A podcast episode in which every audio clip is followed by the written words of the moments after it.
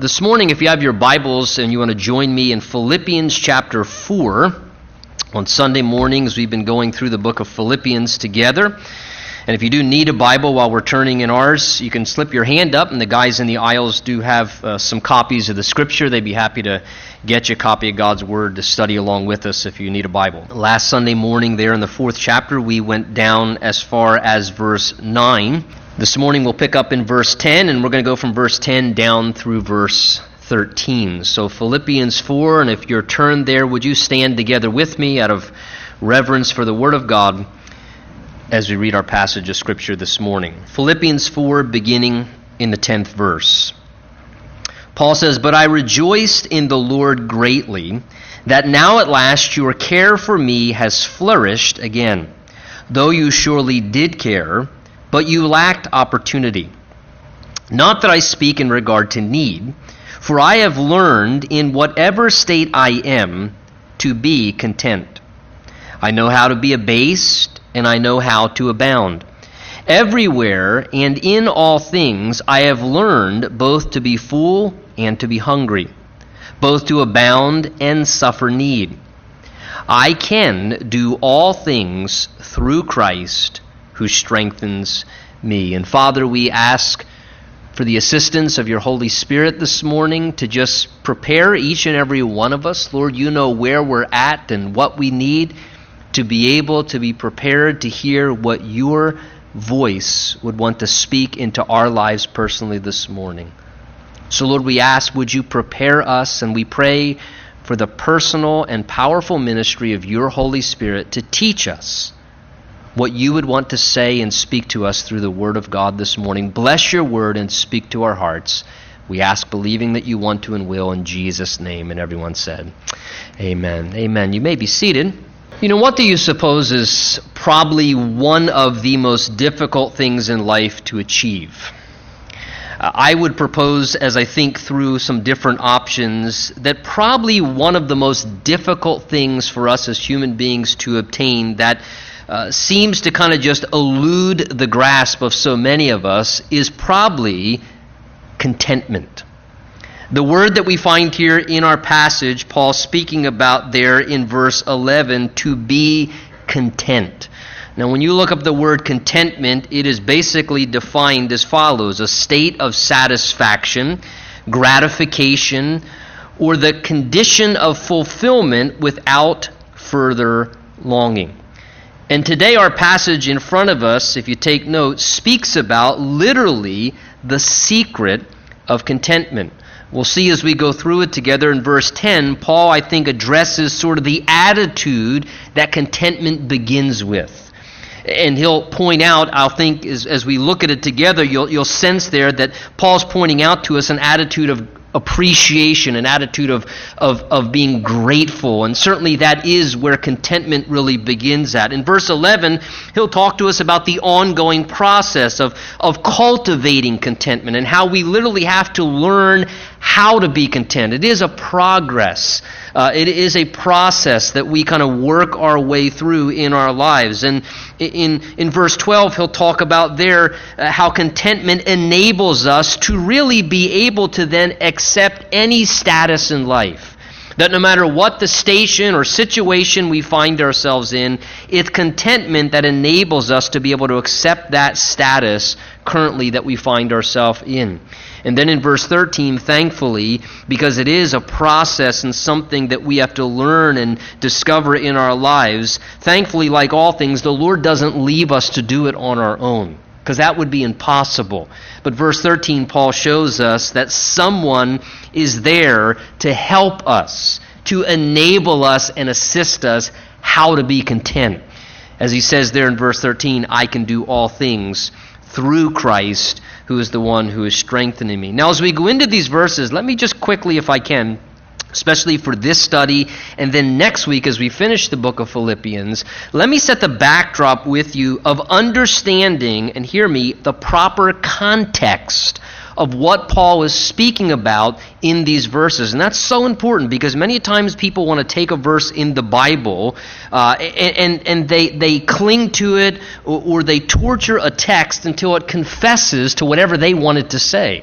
And it's important that we study the Bible in context because you can torture any text long enough and get it to confess to whatever you want it to say if you're good at it. But it's important we study the Bible in context. And in context this morning, to understand Paul's discussion and what he's speaking about, rather than reviewing what we've already studied, is often what we do to grasp our context, we actually, in this situation, have to glance forward this time. We have to glance forward to the remaining portion of what Paul's talking about in the last section of this letter because in the remaining verses from verse 10 through the remainder of the letter, we find Paul pointing out one of the primary motivators of why he wrote this particular letter to the Philippian believers that we've been studying together, and that was basically to send them, sort of, if you would, kind of a thank you note for something that they had done to help out and to assist the Apostle Paul. They had sent aid to Paul, it seems, multiple times to help care for some of his life necessities. Remember, the Apostle Paul, by calling, was a church planter. God had given to Paul the apostle sort of, sort of a, a church planting, missionary type lifestyle. In essence, Paul was sort of the first European missionary who went around that area preaching the gospel message of Jesus Christ and planting churches among the European area. Often, Paul the apostle would go into an area, he would preach the gospel, he would plant and establish a local fellowship of believers, and then for various amounts of times, he, he would vary in different locations. He would then stick around for a while and he would pastor and teach that fellowship. He would establish it. And then typically he would then turn over that uh, particular fellowship to local leadership. And then God would, as he had did many times with Paul, he would then move Paul on again to a new territory to repeat the process all over again. This was just Paul's particular calling as a pastor teacher. Uh, some pastor teachers, God calls them, they plant a church, they stay there forever. Uh, others, God gives sort of a church planting capacity. Some even more like a missionary type calling, like what Paul had, where they literally will just go around planting and establishing churches. God's called us all differently. But this was Paul's calling. He would go into an area, preach the gospel, establish a fellowship, teach and minister there for a while, and then he would turn the work over, and God would start the process all over again in his life and transition him into a new region. Philippi was one of the churches that Paul did plant. And it was a church, it seems, that Paul then developed a very loving, healthy relationship with. That as Paul moved on to continue with his missionary work, it appears the church of Philippi and the believers there, when able, sent financial support to Paul to help continue to assist him in his missionary endeavors in church planting. And at this point, we know, we've mentioned it many times, at this point in Paul's ministry, once again, he finds himself imprisoned for preaching the gospel message of Jesus Christ. Now, important to take note of this. In that culture, a prisoner, when they found themselves incarcerated, the government in that culture felt absolutely no obligation out of their government tax money to take care of and sustain the life or the needs of a prisoner. It was very different than our modern culture and generation. In that culture, in the ancient day, they felt no compelling need or desire or obligation out of their tax dollars to invest in the care and survival of a prisoner if they got themselves incarcerated. So, therefore, the only way an imprisoned person would survive was if their family members or their friends or those who loved or cared about them would actually step in on their behalf and provide for their needs of food or clothing, whatever other basic necessities they might need.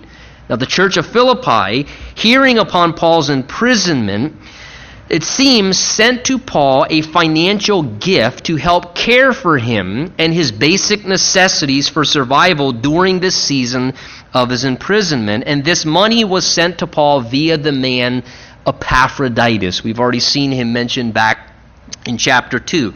He was an emissary from the church of Philippi. He carried this financial gift to Paul there in the place of his imprisonment, spent time visiting with Paul, intended to stick around for a while to offer assist Paul with errands and various needs. And then ultimately, Paul the apostle sends Epaphroditus, this messenger, back to the church of Philippi with this letter that Paul wrote to the Philippian believers to carry it back to them. In fact, look with me, just glance ahead, verses 14 to 18, and you see this expounds exactly what I'm summarizing for you. Paul says, verse 14, in chapter 4, Nevertheless, you've done well that you shared in, notice, my distress. Now, you Philippians know also that in the beginning of the gospel, when I departed from Macedonia, no church shared with me concerning giving and receiving, but you only. For even in Thessalonica you sent aid once and again for my necessities. Not that I speak in regards to the gift, but I seek the fruit that abounds to your account. Indeed, I have all and abound. I am full, having received from Epaphroditus the things you sent, a sweet smelling aroma, an acceptable sacrifice, well pleasing to God. So it's with that understanding and context of Paul's thoughts that he's sharing these remaining things in chapter 4 of our letter. Look with me at our text beginning in verse 1. In light of these matters, Paul says to them, verse 10, But I rejoiced in the Lord greatly that now at last your care for me has flourished again. Though you surely did care, he says, but prior to that you had lacked opportunity.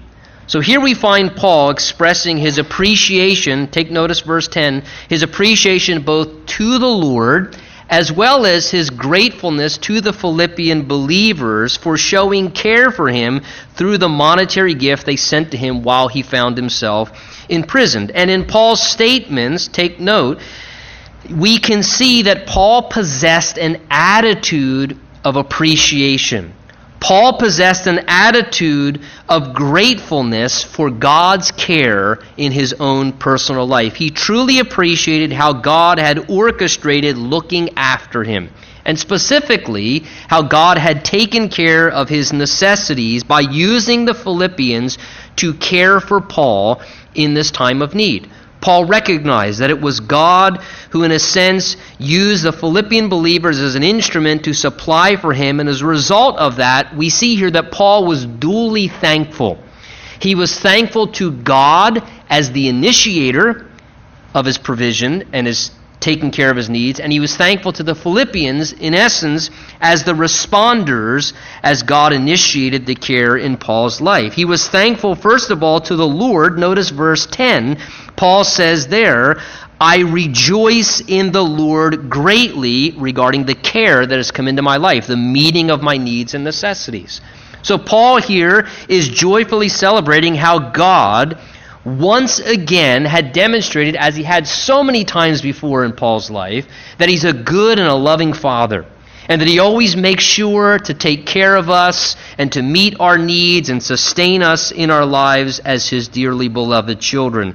He also expresses, secondarily, his appreciation to the Philippian believers for their being, in a sense, channels of God's generosity as instruments to flow God's care into his life. You notice verse 10, he also acknowledges with the word care two times how they had shown personal care for him, how they, being moved by God's compassion for Paul, God's care for Paul as a child of God, how they simply were responsive to what God wanted to do in demonstrating God's kindness through their supply and practical help in Paul's life. And so we find now Paul here in the remainder of the letter basically just doing what's respectful by expressing his appreciation to the Lord and his gratitude to these particular believers. And in this, I think Paul teaches us an important foundational lesson regarding contentment, and that is being thankful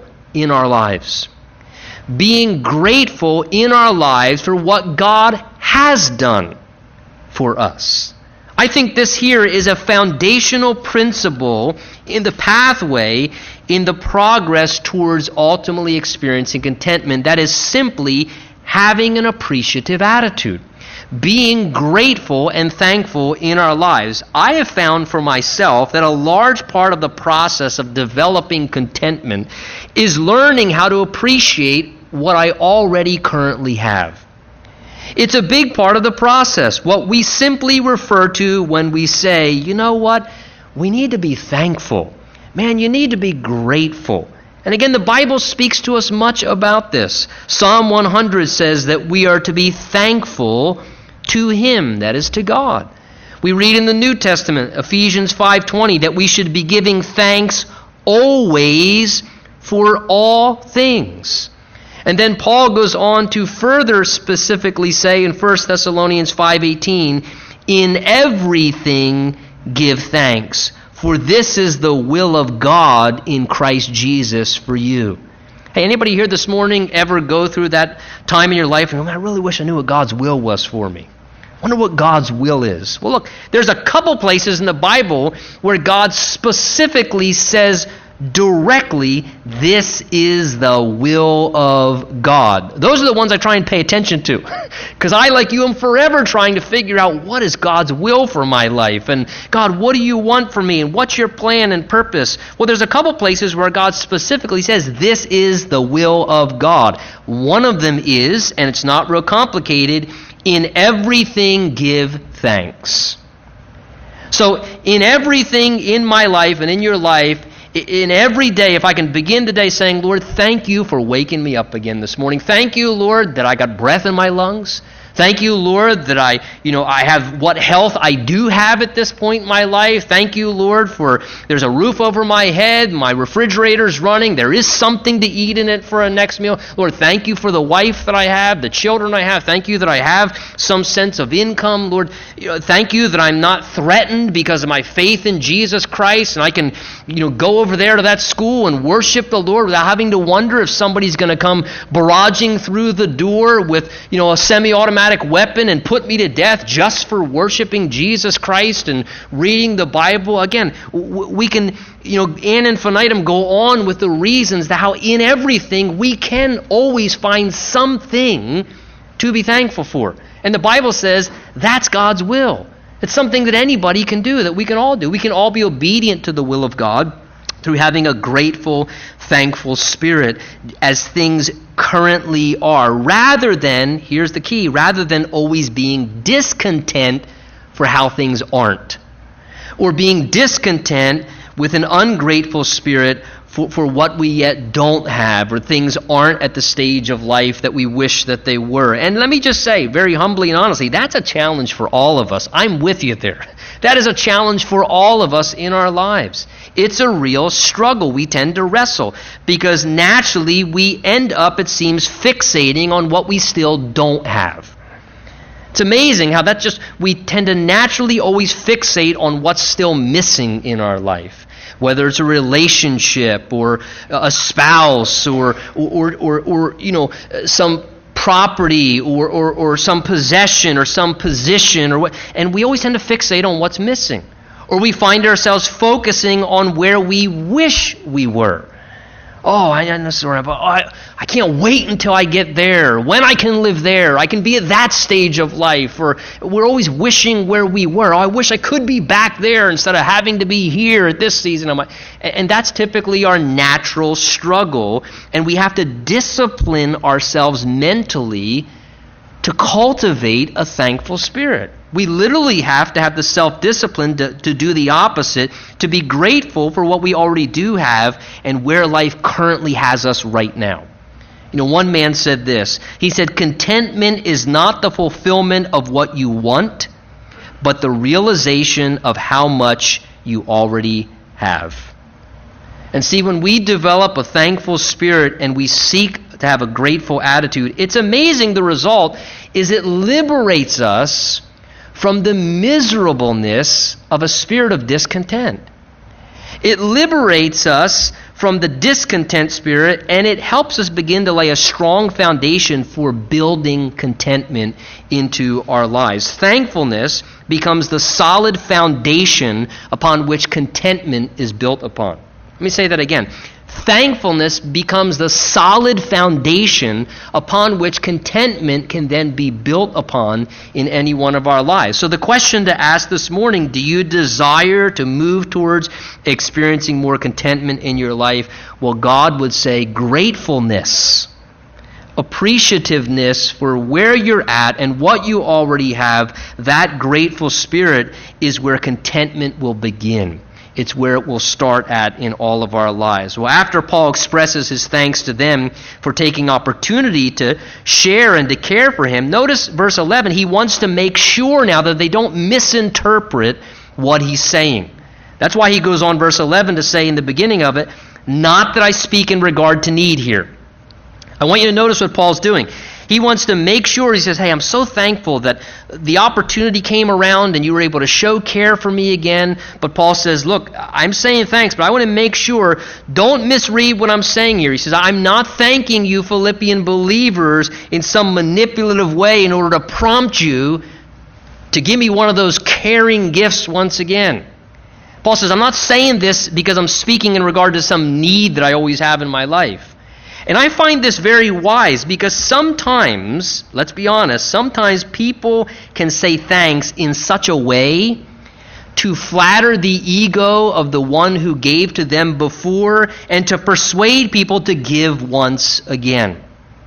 Listen, maybe you've been on the receiving end of this. Uh, maybe you heard this on the radio airwaves or television airwaves or through letters of thanks that are sent out where, you know, people, uh, you know, kind of give thanks in such a way where, oh, we are so thankful for your, for your gift and support, and it really helped us with just one of so many needs that we have in our organization. And it's your gift that keeps us, you know, going forward. And, and we just, we really appreciate how you met just one of so many needs. And, and, and you can sense the thankfulness is almost like, okay, are you asking for, for something else here? And Paul doesn't want the Philippian believers to get the impression that that's what he's doing. So that's why he's specifically saying here, look, that's not my underlying agenda here. I don't have some ulterior motive in the way I'm trying to say thank you to you. He says, and I want to clarify that. He says, I'm not speaking in regard to need. I'm just trying to say thank you because it's the right thing to do.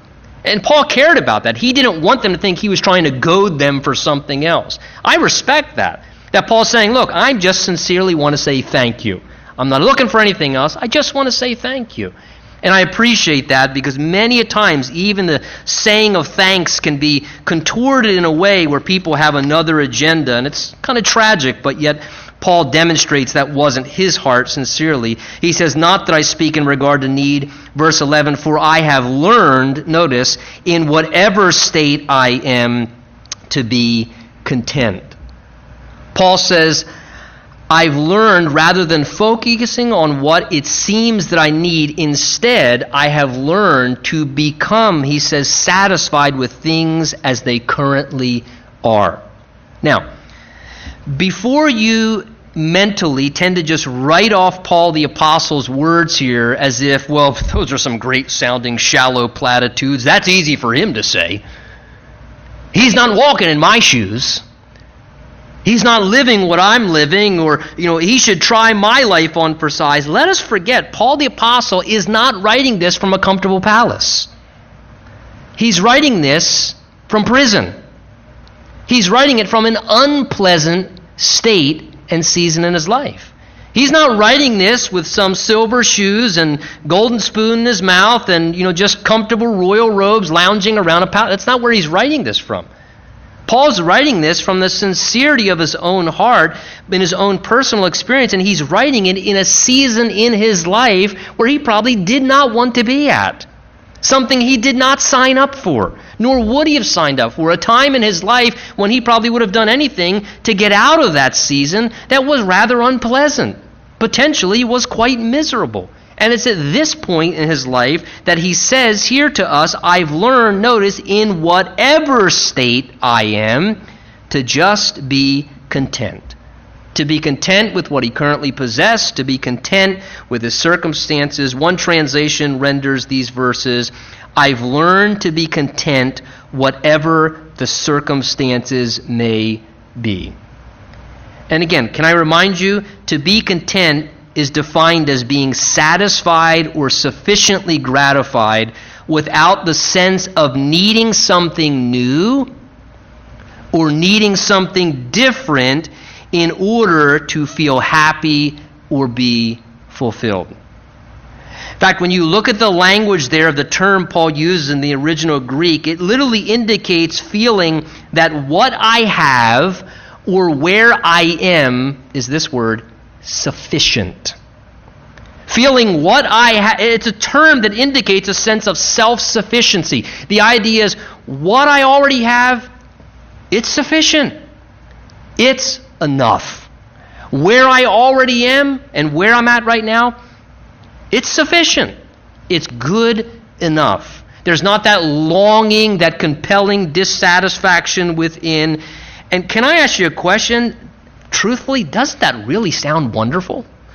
I don't know about you, but I think, man, to, to be satisfied, to be sufficiently gratified without a sense of needing something new in my life, without needing and being compelled to have things be different or something different, and to be fulfilled and to just feel that what I have and where I'm at, that's sufficient. That sounds great. So my question becomes this so why do we struggle then so much? Well, let me give you a little insight on that. First of all, because our sinful nature naturally makes every single one of us greedy and covetous and selfish. It's our sinful bent that causes us to have the propensity towards those things, and therefore contentment does not come automatically to any one of us in this room or on this planet. See, there is inside of each and every one of us the presence of both normal and natural desires, God given desires and drives that He's put inside of us. And then there is also inside of us the presence of, if I could say, abnormal desires or inflated or exaggerated desires that we long to be fulfilled as well. And in both of those categories, natural, normal desires, as well as the abnormal and kind of exaggerated desires for things, uh, both of those include things like the need and desire and want for material possessions. Some of that's normal, some of that's abnormal and becomes out of control and out of balance. The need for uh, you know physical gratification and things to be satisfied in our lives. There are desires and drives, and some of them are normal, and then other of them become exaggerated, inflated, and, and they become wrong. There's the need in our lives for, you know, a desire for acceptance or to have some level of position and fulfillment in life. And then there's that which becomes out of control where then we're always chasing some position or longing for some opportunity where it, causes us to get out of balance. Now, you take those natural desires and then the abnormal exaggerated desires and you mix into that human greediness and human selfishness, and I tell you, you have the perfect combination for being discontent. And when you look up discontent, it shows the exact opposite. To be discontent is a sense of being dissatisfied. It says resentful over what is still lacking and desired it's the absence of contentment, and I find when I look around, many times discontentment is kind of that thing where, where nothing's ever sufficient. Nothing's just ever enough. It just, you know, oh, we had song years ago, right? I can't get no. I can't get no what? Satisfaction. I tried, and I tried, and I tried, and I can't get. And, and we understand that because that is the natural struggle of every one of us as a human being. We would be lying to say that's not our struggle. That is the wrestling that we all go through because of the sinful tendency in all of our lives uh, that, that causes us to typically struggle. And I'll tell you, that is where the spirit of discontent and ungratefulness and being resentful over what I still don't have and you know life's not this way and that is where most people live their whole lives. It's almost as if you could take Paul the apostle's words and reverse them. Many people have figured out whatever state they are in to be discontent. And they live there and they wrestle there. And I'll tell you something that can control a person's life. And our entire advertising industry is based on the awareness of this. I encourage you to just consider a large part of marketing and advertising is based off of the awareness of the human struggle of contentment.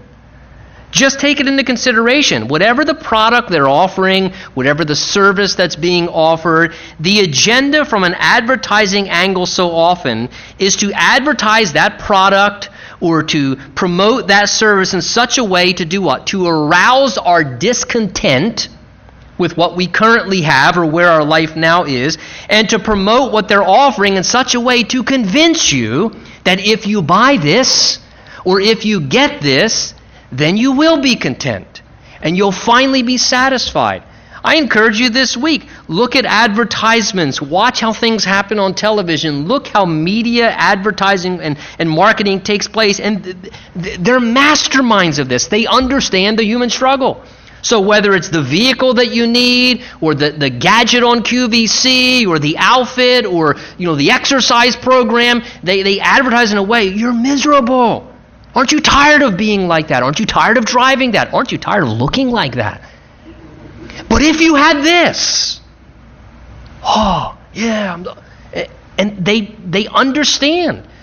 They arouse the discontent and then they capitalize by saying, But if you had this and when you get this, then you'll be content. Then you'll be happy. And hook, line, and sinker, the advertising industry is very wise in the way they operate. They understand this reality in our lives. God does not want us to be dominated, however, by a spirit of discontent. God loves us. He has a wonderful plan for your life. He's a good father. He takes care of our needs, and many times I find He even blesses me with the wants and things that aren't necessarily needs, but He, he just still wants to bless and do good things in our lives. And He wants us to be liberated from discontent and acquire contentment. So, where does that come from? Well, look at the text. It tells us in the text, verse 11, that Paul says, I've learned to be content. I have those words underlined. I have learned. Contentment is something that must be learned. It's not natural. It's a process that we must navigate ourselves through. It's something that we should be making progress in continually. We should be growing and learning how to be content. It's almost good to admit that I'm naturally inclined to be covetous I'm naturally inclined to be selfish. I'm naturally inclined to be discontent and to grumble. And then the culture feeds that and it just inflames that in my life. And I'm going to go so far to say, as honest as it is, our country, especially the United States of America, indoctrinates people with a sense of entitlement like nowhere else on planet Earth. Our culture indoctrinates from childhood all the way up, people in this generation to feel entitled to everything. To be entitled to so many, you are entitled to this, entitled, and people live with a sense of entitlement, and it just breeds all the more this. And as Christians, we're not immune to it. We're not immune to it. So God says, Listen, I love you. I want you to be liberated from that, and I want you to be able to learn contentment, to discover. And the Bible says, notice, it is possible. It is possible. It's something to be learned that whatever state we're in, different seasons of life, that God desires us right where we're planted and right with what we possess now to learn how to actually become content. It's a process that we should always be progressing in. And I think it requires some things. Acquiring contentment requires things like, as I said, personal self discipline. Being able, now, brace yourself, to actually say no to yourself once in a while in life. See, sometimes contentment is not so much, well, what, what do I need in order to be content? Maybe it's, maybe it's actually what can I go without and still be content? What, what don't I need? Many, many times people focus on contentment. Well, if, if I get this, then I'll be content. Maybe it's the opposite. Maybe it's what can, what can I live without? What don't I have to have that everybody else seems to have to have, or maybe I think that I need to have, or my spouse is compelling me I have to have, or you know my, my peers are compelling. What could I just go without that everybody else seems to have to go with, and just be content. And just tell myself no once in a while. You don't have to have what everyone else has to have. Who says that? Personal self discipline. It's tough to say no to ourselves, but I think somebody very wise said something like, If any man come after me, let him deny himself, take up his cross, and follow me. It's part of the Christian life, but it's something that leads to a sense of inner contentment and fulfillment. And I think contentment also comes, Paul shows us here, from experiencing various sides of life. In the next verse, he talks about you know, being abased and abounding, being hungry and being full. And sometimes God lets us go through different experiences. Why? Oh Lord, why was I here and now I'm here? Because God says you got to learn how to appreciate both sides of life. You got to learn how to experience a little bit of everything, son. Because it's there you'll appreciate things in a whole different way. And I think another thing is having our minds liberated through the truth of God's Word rather than buying into the delusion of our world system that indoctrinates us with the ways that mislead us. Hebrews 13:5 says, "Let your conduct be without covetousness and be content with such things as you have." In Luke chapter 3, you see a spiritual revival, in essence, happening there under the days of John the Baptist. And in the midst of that spiritual revival there in Luke 3, people were repenting of error. And what you find interesting is one of the marks of that time of spiritual revival and repentance, one of the marks of it was contentment. Listen to the words of Luke 3. It says, So the people asked, saying, What shall we do? He answered and said to them, He who has two tunics, let him give to one who has none. He who has food, let him do likewise. The tax collectors came to be baptized, and they said, Teacher, what shall we do? And he said, Collect no more than what is appointed for you. Likewise, the soldiers said, And what shall we do? And he said, Do not intimidate anyone or accuse falsely and be content with your wages. Oh no. The Bible didn't say that, did it? The Bible did. Listen as well to 1 Timothy 6, what Paul says. This is 1 Timothy 6, verse 6 to 10. These are great verses. It says, Now godliness with contentment is great gain. For we brought nothing into this world, and it's certain we can carry nothing out. Having food and clothing, with these we shall be content. I want you to take notice. The Bible says that a person is starting to make really great progress in life when they can learn to be content with basic necessities and fulfillment in their relationship with God having food and clothing, with these we shall be content. Godliness with contentment. The Bible says, hey, you're really making great gain now. If you can love God and find your fulfillment and satisfaction in God and say, hey, I got, I got a set of clothes on my back and, and I got something to eat and I got God. And I'm content. The Bible says, all right, you're really starting to make gain in this culture. You're really starting to make gain in the world if you can develop contentment in that way. He goes on in chapter 6 to say this. Listen to what he says in connection to that. Next verses.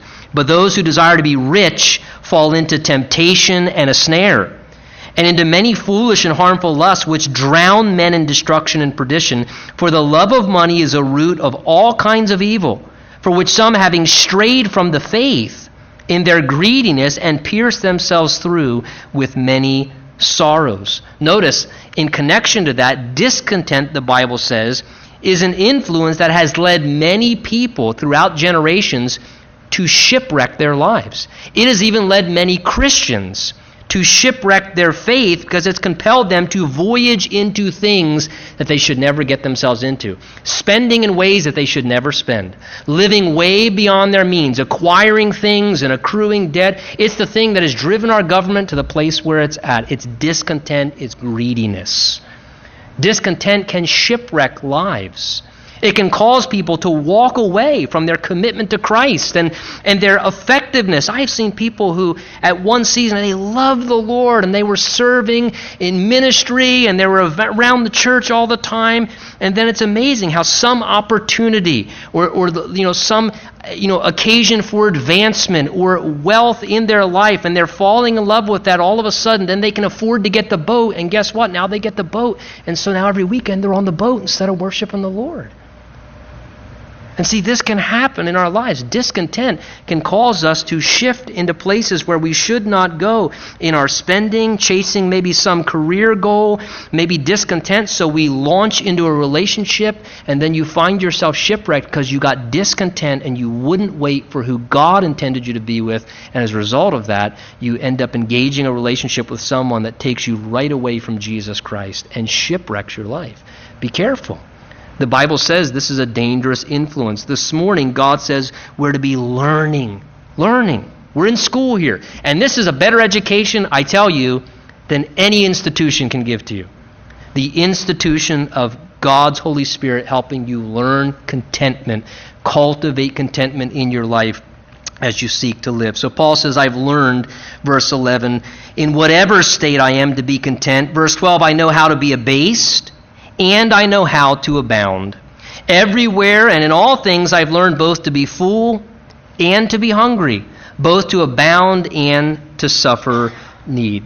Now, I think verse 12 is basically a commentary on what it means to be content. It's almost as if Paul says, I've learned to be content, and then he amplifies what that means in his own verbal picture there in verse 12. And notice verse 12 shows contentment enabled Paul to accept any status that God had him dwelling in at the time. That's what he says here in verse 12. He says, I know how to be abased, and I know how to be abounding, he says. He understood both spectrums, how to handle both extremes. To be abased is a term that means to be humbled. When you look at the term, it means to be lowered, to be put down, or to be humiliated. And Paul says, There were times in my life where, through circumstances and situations, I found myself kind of humbled. And it seems like I got knocked a few pegs lower than I ever was before in my life. And Paul says, But you know what? There were things to be learned there. And I learned that I could be content even in the times when I felt utterly humiliated, when I felt lowered, in a sense, in my life. He says, I've also learned the experience, he says, of abounding. And that word means the opposite. It means to be lifted, to overflow, and to prosper. And at times, Paul's life, it seems, experienced times of prosperity when he had more than enough. He had excess and overflow. He had spent time in both states, he had experienced both circumstances, and he learned things from being in both stations in life. He had come to appreciate things. And I think, by way of application, sometimes God, in His wisdom and oversight, will allow our lives in different seasons to experience a little bit of both. Sometimes God lets us experience times of abasing, sometimes times of abounding. Sometimes we're gaining, sometimes we're losing. It's a part of the process of life. And to be abased isn't easy. I know. It's not easy. It's not easy when maybe we're, we're struggling financially and we're trying to make ends meet right? And you're you're looking at the bills and what's coming in and what's got to go out, and you're trying to figure out how to strategically rob Peter to pay Paul and still keep Peter happy, and and and you're going through that process where you're trying to coordinate. Hey, what do you need to do to put out that fire? And oh, here comes another one, and you're just trying to make ends meet. That's tough, and it's tough to be content there and you're hustling down extra work and you're praying that God will, you know, stretch the milk carton a few days longer and, and you're literally wondering how are we going to pay for the huggies and everything else. That's tough. It's hard to be content when you're struggling to make ends meet. It's difficult. But there are lessons to be learned there. And God says you can become content there. You can be content if that's the station of life that God has us in. It's hard to lose ground and go backwards in life, or maybe go back to a lower place than we, we were at our current, and maybe sometimes things happen and we find ourselves now we're back in some lower, hey, what am I doing back here? I was up here, what am I doing back here? But God says you can be content in that. You can learn something there if you're open. And God wants us in those places to learn how. Now, on the other side of that, there are challenges to abounding as well. Paul says, I know how to abound. And prosperity can be a very difficult thing to manage too. Prosperity can be something, success creates its own set of dangers and difficulties where then you got to resist pride and you have to resist thinking something more of yourself than you should. Or prosperity can then be the thing that propels a person to get greedy and to just really chase down and get greedy to just keep getting more and more and more. I think they asked Rockefeller, I remember it serves me right, one time before, how much is enough? He said, just a little more. Yeah, prosperity can be tough to manage. I think prosperity is hard to manage because when a person's prospering and doing well, there's also, too, a struggle when a person has excess with not feeling condemned and guilty about it. Because you have excess and you're abounding, or maybe you're succeeding in acquiring wealth, and there's other people around you who are really abasing. And a person can struggle feeling almost guilty and condemned. Gosh, I have so much extra, and this person doesn't even have enough. And to be able, listen, to be content even when you're abounding and to accept God, there's a purpose in this. You've allowed me to abound and not to have to feel condemned over wealth. The Bible says there's, there's nothing wrong, inherently evil with being wealthy. It's the love of money that can be wrong, but not money. God may allow a person to abound for a set purpose, and there are lessons in both of those. That's what Paul's saying. He says, I've learned how to be content in either situation. It's only when we don't know how to manage either place in life, then it becomes wrong. And that's why Paul is saying here that we have to learn how to be content. In fact, he says in verse 12 here, I've learned both to be full and be hungry, to abound and suffer need. And that word learn Paul uses there is a different word than verse 11. That word literally means to unveil and discover a secret. Uh, so in essence, Paul's saying, I've discovered this secret that we're all looking for of how to actually be content when I'm really struggling and how to actually be content and to accept when I'm prospering and doing really well and I don't feel guilty about it. And I don't have to go out of control when I'm doing really well. I can just be thankful for the season of prosperity in my life. To abound is to have excess, to be hungry and suffer need is lack. And this is a verbal picture showing us look, I can know how to live when things are difficult, and I know how to live when things are going really well and I can keep balance and moderation. Again, contentment enables a person to accept their status in life and be satisfied everywhere, Paul says, and in all things. So, everywhere that Paul was, Paul says, wherever I found myself, geographically or circumstantially, everywhere, I could learn how to be content everywhere. And in all things, Paul says, that is, whatever situation of life, whatever he was going through, he said, in all things, whatever circumstances, whatever I was thrust into, whatever I had to face, whatever I could learn to be content there. I was able to learn how to do it. And I think that's what God intends for us to learn to be content and satisfied everywhere and in all things. And I know our humanity says, well, you know what? That's easier said than done. That sounds really good. I just don't see how anyone could really do that. I'm just not strong enough to do that. Well, listen, neither was the Apostle Paul. Because look at our last verse. Paul says, I can do all things how?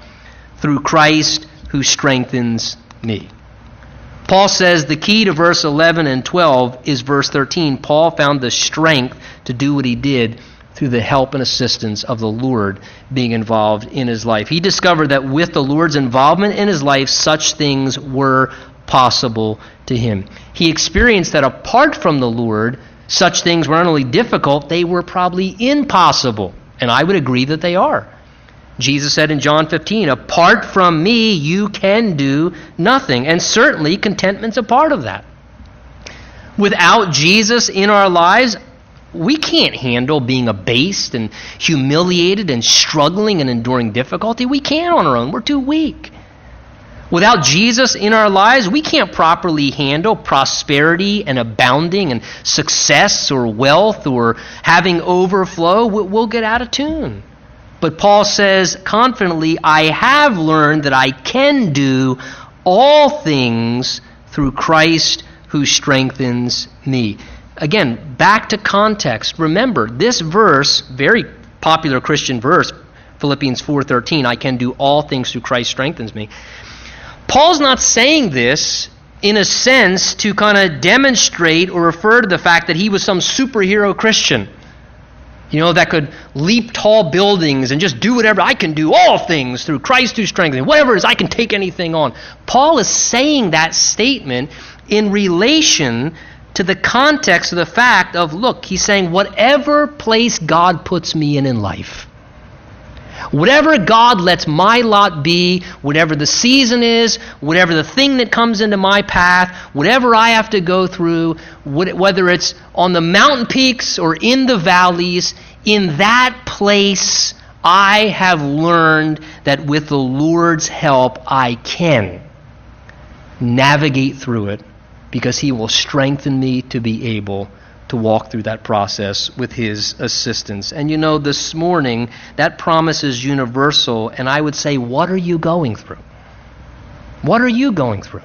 What is it you're facing? Uh, you know, what, what is it that you find yourself saying, oh, now this is a part of my life, and I don't know how I can, or I don't know how I could possibly become content in this or not be dissatisfied or disgruntled in these circumstances, listen, it is possible. It'd be blasphemous if the Word of God didn't say that, but God's Word says it is. Jesus said to Paul the Apostle when he was facing something painful and that he didn't like in his life very much, and he pleaded with the Lord, Take it away. And Jesus said, Paul, my grace is sufficient for you. And I don't think Jesus has changed. I know he hasn't changed. And I know it's not easy, and I'm not trying to be unsensitive to the struggles and things that we go through, but Jesus saying, My grace is enough. It is enough. I can strengthen you. If you let me help you, I can strengthen you. You don't have to live in the perpetual state of discontent. You can become content. I, you know, I would encourage you take verse 13 and take a long walk with it this afternoon or throughout this week, and you can meditate and chew upon and absorb something almost from every single word there. I. Everybody else seems they can do everything. Everybody else, I don't, everybody else is doing it. No, I, I can do all things through Christ. I, I just can't, man. Everybody else can. I just can't. No, I can do. I can do. Well, I can do most things, but just this thing, no, I can do all things. I just, I, through Christ. Do you have Jesus Christ? He can strengthen you. He can strengthen you. Hey, this morning, I would encourage you if you don't have Jesus Christ in your life, you'll never be content until you let Him become a part of your life. And if you're here this morning and you're a Christian and you do know Jesus Christ, can I give you an encouragement from the Lord? A big part of contentment in our lives hinges upon our relationship with the Lord. Our relationship with the Lord is the hinge upon which contentment operates in our lives as Christians.